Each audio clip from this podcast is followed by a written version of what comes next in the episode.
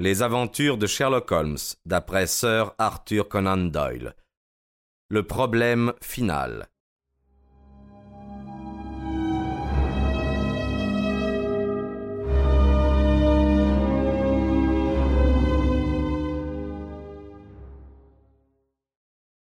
J'ai les nerfs solides, vous le savez, et pourtant j'éprouvais un frisson en voyant devant moi l'homme dont la pensée me hantait depuis si longtemps. Je le connaissais parfaitement, grand, mince, avec un front bombé, très proéminent, et des yeux profondément enfoncés. Il a un visage blafard et complètement rasé qui lui donne l'apparence d'un ascète, tout en lui conservant la physionomie d'un professeur. Ses épaules sont voûtées par l'étude, et sa tête penchée en avant oscille de droite et de gauche à la manière des reptiles. Ses yeux ridés se fixèrent sur moi avec curiosité. Votre développement frontal est moins fort que je ne le croyais, me dit-il. Vous avez la mauvaise habitude de porter des armes chargées dans la poche de votre robe de chambre. Dès son entrée, j'avais compris que ma situation devenait critique. Il me fallait à tout prix arriver à lui imposer silence. Sans perdre un instant, j'avais fait passer mon revolver de mon tiroir dans ma poche, le dissimulant de mon mieux sous mes vêtements. Me voyant découvert, je plaçai l'arme en évidence sur la table. Il continua à sourire et cligna de l'œil, mais avec une expression telle que je me félicitai d'avoir cette arme à portée de ma main. Vous ne me connaissez évidemment pas, dit-il. Je vous connais au contraire parfaitement, répondis-je. Veuillez prendre une chaise, j'ai cinq minutes à vous donner si vous avez à me parler. Vous avez déjà eu l'intuition de ce que j'ai à vous dire. Il est alors probable que vous devinez ma réponse. Êtes-vous prêt? Absolument. Il porta la main à sa poche pendant que je saisissais mon pistolet sur la table, mais il ouvrit simplement un agenda sur lequel étaient griffonnées quelques dates. Vous vous êtes trouvé sur mon chemin le 4 janvier, dit-il. Le 23, vous m'avez gêné. Vers le milieu de février, vous m'avez causé un tort sérieux. À la fin de mars, vous avez complètement bouleversé mes plans. Et maintenant, à la fin d'avril, votre continuelle persécution attend à ma liberté. La situation est intenable. Avez-vous une proposition à me faire? demandai-je. Oui. Je vous prie de vous arrêter, monsieur Holmes, répondit-il en hochant la tête. Vous feriez bien de vous en tenir là. Pas avant lundi, en tout cas, répliquai-je. C'est bon, c'est bon, reprit-il. Un homme de votre intelligence doit comprendre qu'il n'y a qu'une seule manière d'en finir, c'est de vous retirer. Vous avez poussé les choses à un tel point qu'il ne vous reste plus que cette ressource-là. Je vous avoue que l'habileté dont vous avez fait preuve a été pour moi un vrai régal intellectuel, et il me serait réellement pénible d'en arriver à une mesure extrême.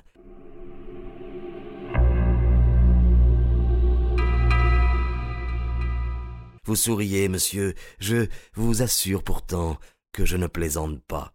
Je suis par profession habitué au danger, répondis-je. Il n'est pas question de danger, dit-il, mais d'une mort certaine. Non content de vous attaquer à un seul individu, vous vous en prenez à une puissante organisation dont, malgré votre habileté, vous êtes loin de soupçonner l'étendue. Il faut vous retirer, monsieur Holmes, ou il vous arrivera malheur. Le charme de votre conversation, dis-je en me levant, me fait négliger une importante affaire qui m'attend ailleurs. Il se leva aussi et me regarda en silence, puis hochant la tête tristement. Enfin, enfin, dit-il, c'est fâcheux. J'ai pourtant conscience de vous donner un avertissement suffisant. Je connais par le menu votre plan d'attaque. Il vous est impossible de l'exécuter avant lundi. Vous me provoquez en duel, monsieur Holmes, et vous espérez me voir sur le banc des accusés. Détrompez-vous, vous ne m'y verrez jamais. Vous pensez avoir le dessus. Vous vous faites illusion.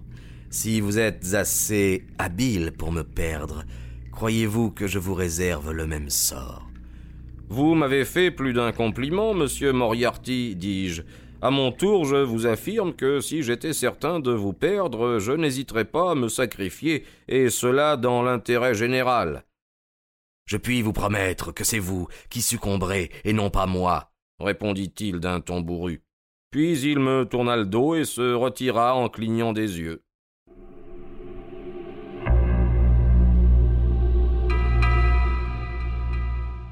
Tel fut, mon cher ami, mon singulier entretien avec le professeur Moriarty. J'avoue que j'en demeurais plus désagréablement impressionné que si j'avais eu affaire à un vulgaire butor, car cette manière de parler, douce et ferme, me révélait une volonté à toute épreuve. Vous me demanderez, n'est-ce pas, pourquoi je ne lance pas la police contre lui? La raison en est bien simple. J'ai la conviction que le coup sera porté par un de ses agents, et cette conviction se base sur des preuves. Vous avez donc déjà été attaqué? Mon cher Watson, le professeur Moriarty n'est pas homme à laisser l'herbe croître sous ses pieds. Je suis sorti vers midi pour traiter une affaire dans Oxford Street. Au moment où je tournais le coin de Betting Street pour entrer dans Welbeck Street, un camion attelé de deux chevaux lancés au grand trot déboucha subitement et me vint droit dessus en un clin d'œil. D'un bond, je sautai sur le refuge. Une seconde de plus, j'étais perdu. Le camion enfila la rue Marilbonne et disparut aussitôt. Je suivis le trottoir, mais au moment où je descendais vers Street, une brique détachée d'une toiture vint s'écraser à mes pieds. Je prévins la police et fis faire une perquisition dans la maison. On trouva sur le toit des ardoises et des briques empilées pour quelques réparations, et on me persuada que le vent avait dû en emporter une. Je savais parfaitement ce qui en était, mais je n'avais aucune preuve à fournir.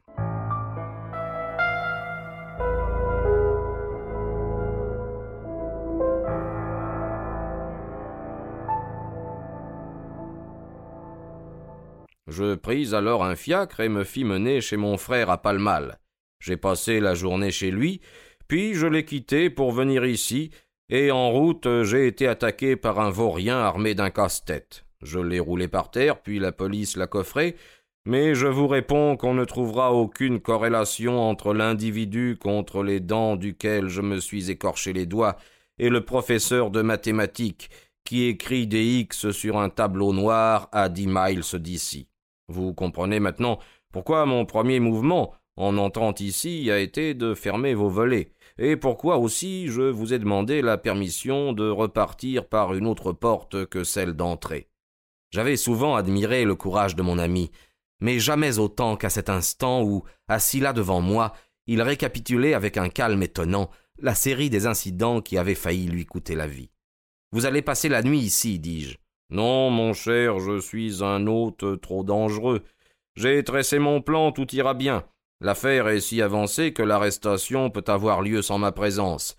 Mon intervention ne sera utile que pour la condamnation. Il est donc préférable que je m'en aille en attendant que la police agisse. Je serais même très heureux si vous pouviez m'accompagner sur le continent. J'ai peu de malades en ce moment, répondis-je, et j'ai pour voisin un confrère complaisant. Je serais donc enchanté de vous accompagner. Et vous partiriez demain matin? Ah oui, s'il le faut. C'est urgent. Voici mes instructions. Veuillez les suivre à la lettre, mon cher Watson, car vous allez jouer avec moi une partie décisive contre le plus habile coquin et le plus puissant syndicat de criminels de l'Europe entière. Écoutez donc attentivement.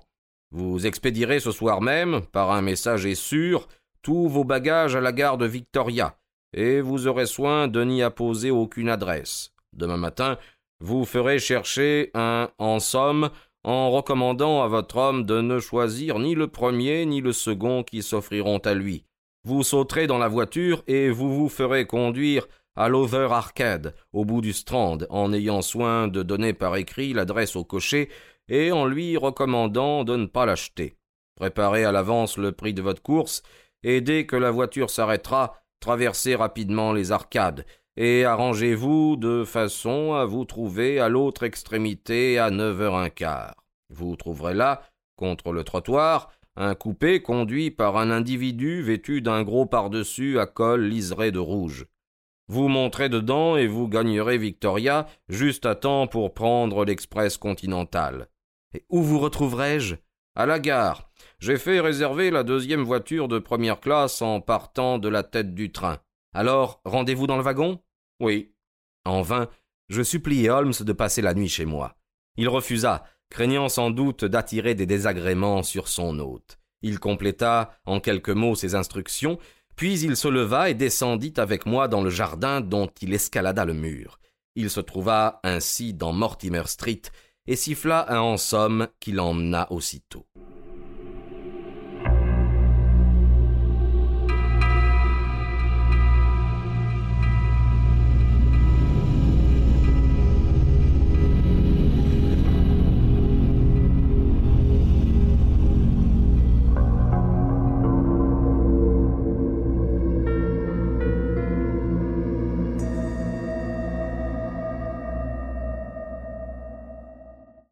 Lendemain matin, je me conformai aux instructions de Holmes.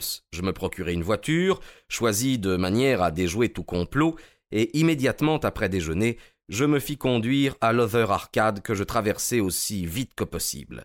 À l'endroit désigné, je trouvai un coupé conduit par un gros cocher enveloppé dans une pèlerine de couleur sombre. Je sautai dans la voiture, qui partit au grand trot dans la direction de Victoria Station, et disparut après m'avoir déposé sans que le conducteur ait même tourné la tête de mon côté. Jusque-là tout allait bien.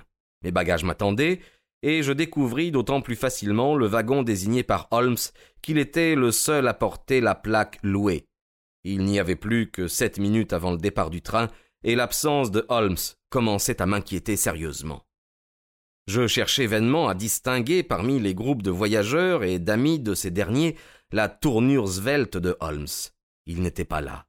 Je perdis quelques minutes à servir d'interprète à un vénérable prêtre italien qui, dans son mauvais anglais, ne pouvait pas arriver à faire comprendre à un employé qu'il voulait enregistrer ses bagages directement pour Paris. Enfin, jetant un dernier regard autour de moi, je regagnai mon wagon. Quelle ne fut pas ma surprise de constater que malgré la plaque louée, l'employé y avait introduit le vieil Italien. Inutile de chercher à lui expliquer qu'il était là en intrus, mon italien était aussi piteux que son anglais. Je me résignai donc à mon sort en haussant les épaules, et je continuai à chercher des yeux mon ami avec la plus grande inquiétude, redoutant un accident survenu peut-être dans la nuit. Les portières étaient déjà fermées, et le coup de sifflet était donné lorsque j'entendis ces mots derrière moi. Mon cher Watson, vous n'avez même pas daigné me dire bonjour. Je me retournai stupéfait. Le vieux prêtre me regardait en face. Ses rides avaient disparu, son nez ne rejoignait plus son menton, la lèvre inférieure n'était plus pendante, les yeux éteints avaient repris leur animation, la taille courbée s'était redressée. Cette apparition ne dura qu'une seconde. L'instant d'après, nouvelle transformation, Holmes venait de s'éclipser aussi rapidement qu'il m'était apparu.